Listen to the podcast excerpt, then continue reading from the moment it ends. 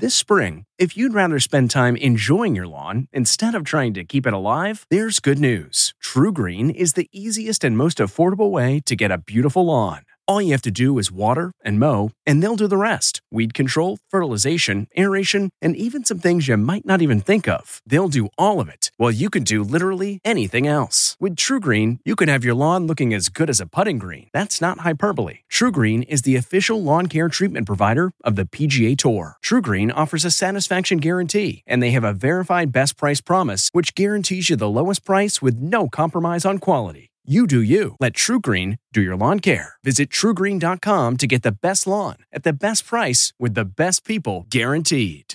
This episode is brought in part to you by Audible, your go to destination for thrilling audio entertainment. Whether you're looking for a hair raising experience to enjoy while you're on the move or eager to dive into sinister and shocking tales, Audible has an exclusive collection of thrillers from best selling authors that will keep you on the edge of your seat like James Patterson's first audio only thriller, The Coldest Case. Experience stories like never before, where every chilling detail is brought to life by captivating sound design. Plus, as an Audible member, choose one title a month to make yours forever. And now, new members can try Audible free for 30 days. Just visit audible.com slash WonderyPod or text WonderyPod to 500 500. That's audible.com slash WonderyPod or text WonderyPod to 500 500. This episode is brought to you by Huggies Little Movers. Huggies knows that babies come in all shapes and sizes, and your tushies do too. No matter what kind of butt you've got, you'll feel comfy while your baby's mushy little tushy wiggles and jiggles all around. Get your baby butt in the best fitting diaper. Huggies Little Movers. We got you, baby. With intensive care units in New York City overwhelmed today, the U.S. Navy sailed the hospital ship Comfort into New York Harbor. And tonight, that state's governor is issuing a nationwide call to doctors and nurses to join what he calls the front lines of the war on the crisis. And with the U.S. still several weeks away from the peak of infections, he warned New York is a canary in the coal mine. And as we come on the air, there are already more than 160,000 confirmed cases here in the U.S., more than 2,900 have died. There is also some movement tonight when it comes to testing. Abbott Labs says next week it will roll out a diagnostic test with results in five minutes. Also, Virginia, Maryland, Arizona, and Tennessee issued new stay at home orders today, joining 28 other states. That means three out of every four Americans have now been told not to go out. And all of that is leading to a sobering assessment from the Federal Reserve in St. Louis that as many as 47 million Americans could be laid off in the coming months. There's a lot of headlines to get to tonight with our correspondents, and Mola Lenghi leads us off tonight from Central Park. Mola? Well, Norah, there have been nearly 100 coronavirus deaths in New York City in just a seven hour period. Perhaps that best illustrates just how dire this situation is. Enough so that the city has put up four makeshift uh, hospitals, these pop up hospitals, field hospitals, including this one right here in Central Park. About a dozen of these tents designed to give some much needed relief to hospitals across the city. Help floated into New York Harbor today. The U.S. naval ship Comfort, with its 1,000 beds, will treat non COVID 19 patients to free up much needed hospital beds in the city. Crowds disregarded social distancing guidelines to get a rare look. Another unprecedented sight this 68 bed field hospital right in Manhattan's Central Park. The faith based nonprofit Samaritan's Purse set up the coronavirus patient facility. How desperately is this needed? So we're being told it's it's significantly needed, especially to offload hospitals in Brooklyn and Queens where they're really struggling.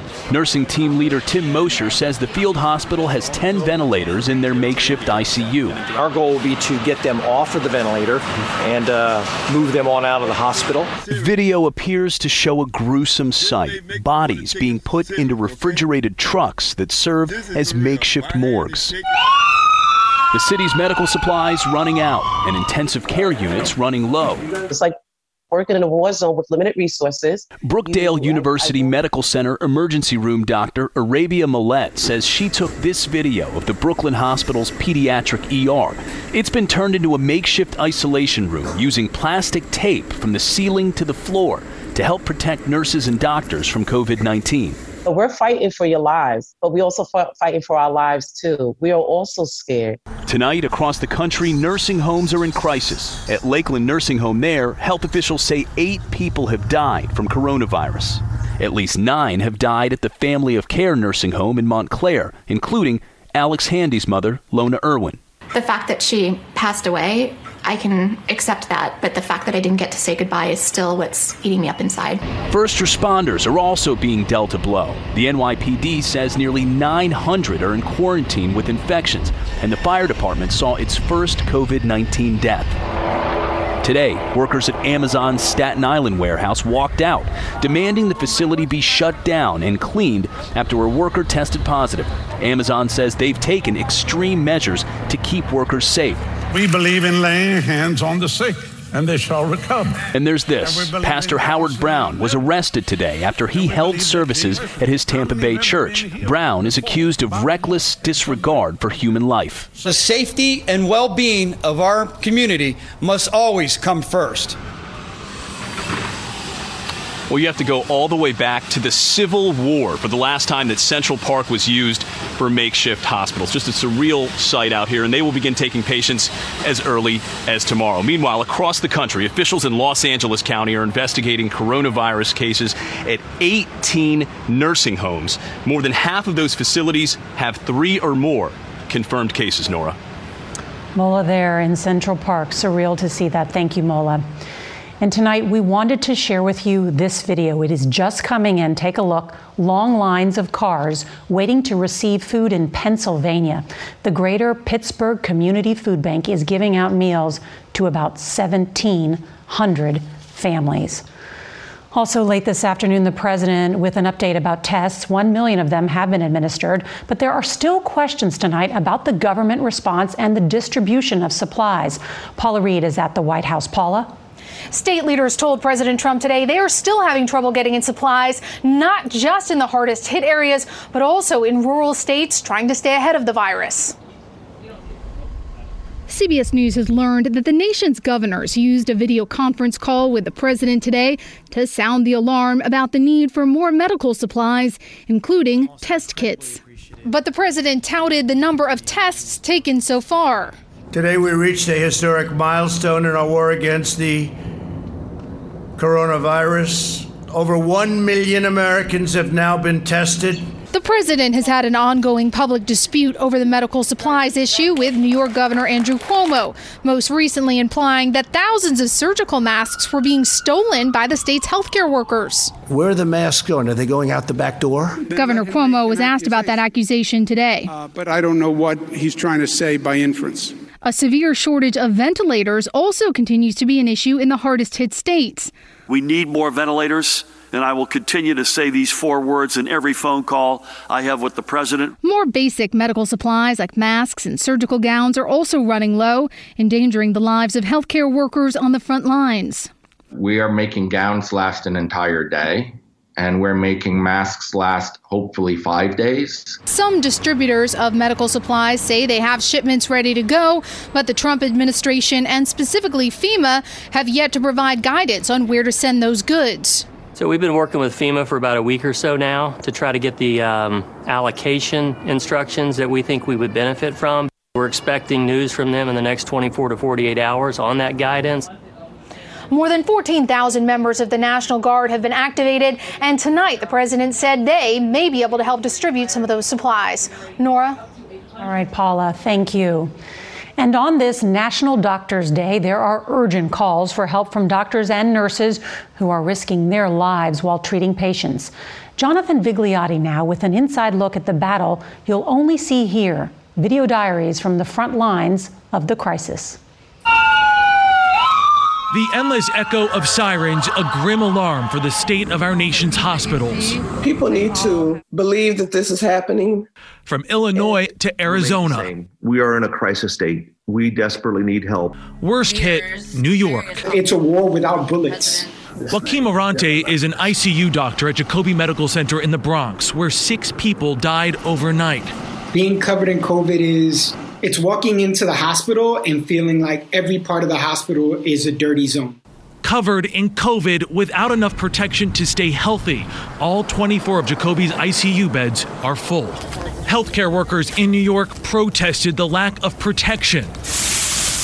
Dr. Morante is forced to wash his gear at home. I'm standing outside. Dr. Rupa Marya with UC San Francisco Medical Center shows us the calm before the surge. Here's our check in team. Her hospital's entire supply of protective equipment, enough for just one week, is stored here. So we actually have them in these file cabinets. You have doctors there who are writing their wills and nurses who are afraid of dying.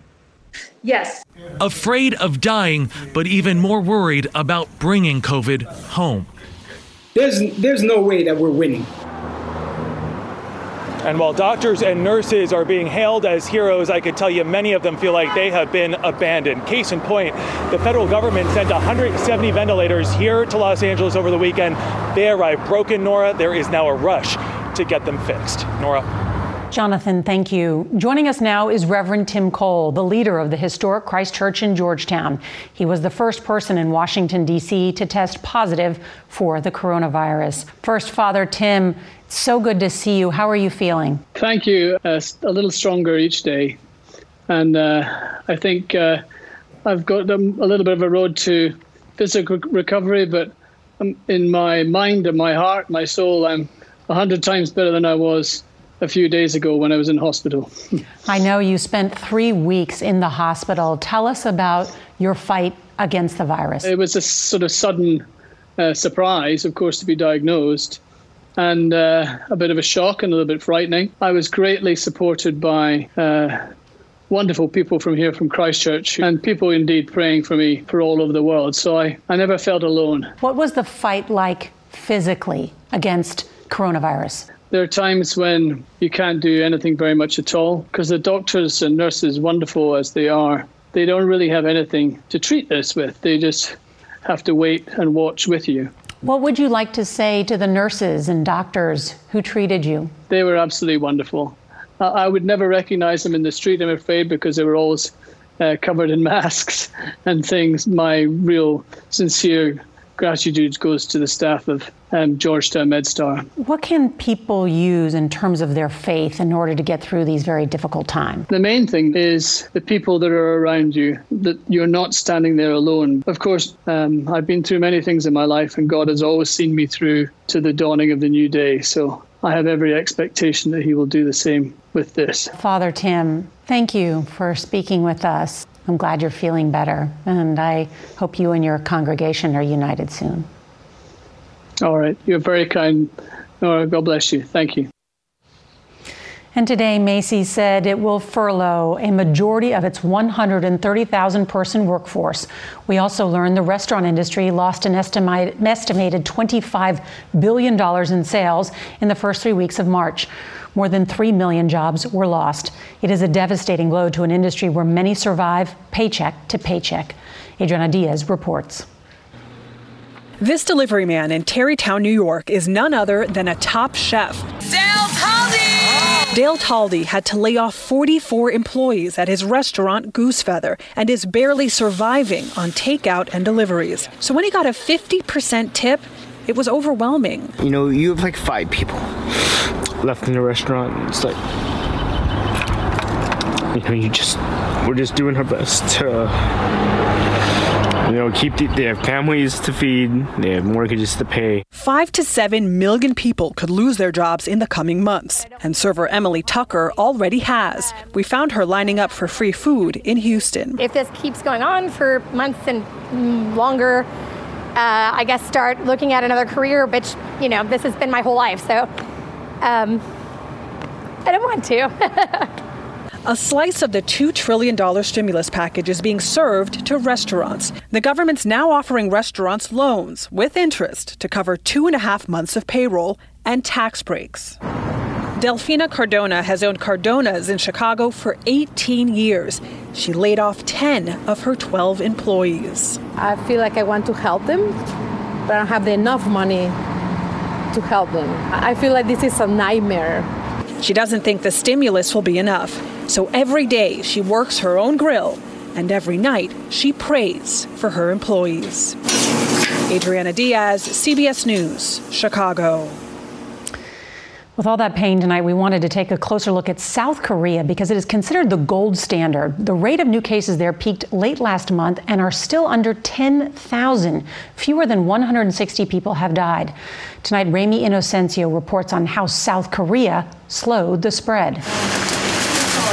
In South Korea's war against the coronavirus, there's been no shortage of personal protective gear, and just 121 healthcare workers have fallen sick in the whole country, versus more than 200 in Boston alone. For patients, there's been a bed and ventilator for everyone. Test, trace, treat has been South Korea's mantra. The MERS outbreak of 2015 gave them some experience with, you know, how things can go wrong. Dr. Jerome Kim says that past epidemic guided future planning, allowing for tracing and identification. The system for letting people know that they might have been exposed, which is really remarkable. I mean, if you've been to the supermarket, you know, between 10 and 10:15 on the following date, you might have been exposed.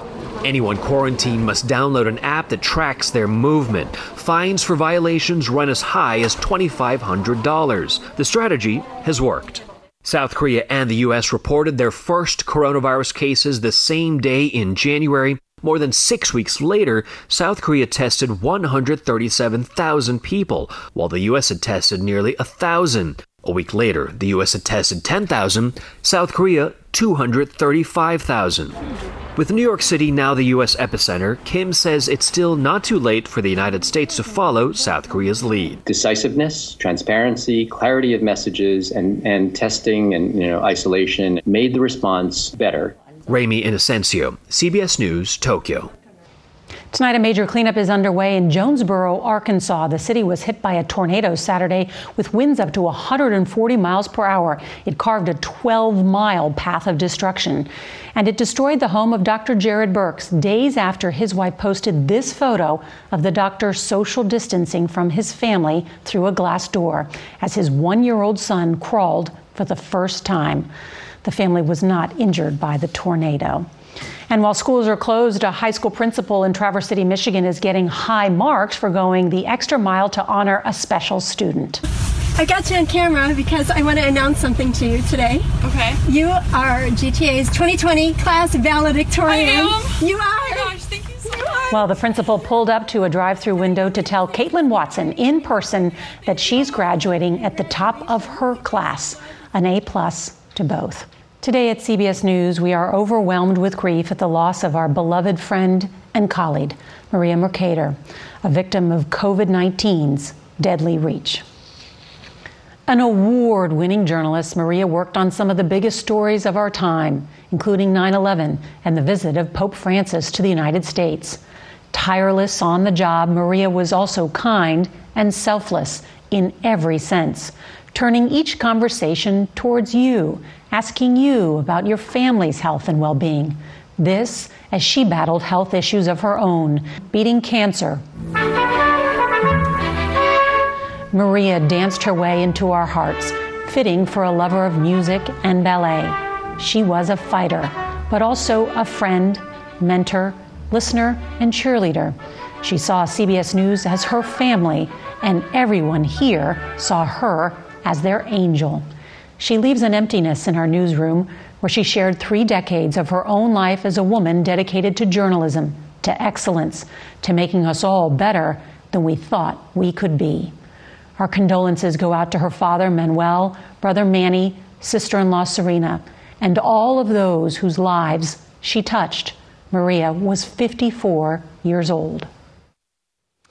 Our condolences go out to her father, Manuel, brother Manny, sister in law Serena, and all of those whose lives she touched. We're going to miss you, Maria. The Hargan women seem to have it all. From the outside looking in, we were blessed. My mom was amazing. But as detectives would soon learn, there was a lot going on inside the Hargan household. Ashley and I have been calling my mom and the house and Helen. Okay. No one's answering. 63 year old Pamela Hargan gunned down in her own home. Her youngest daughter, Helen, lay dead upstairs. Patrol, when they arrived, assumed or thought that there might have been a murder suicide. But for the detectives on the scene, there were things about the scene itself that were concerning to us on day one. Who would want to kill their mother and their little sister? There is no boogeyman here. It is exactly who we think it is. I'm Peter Van Sant from 48 Hours. This is Blood is Thicker The Hargan Family Killings. Listen to Blood is Thicker The Hargan Family Killings early and ad free on Wondery Plus.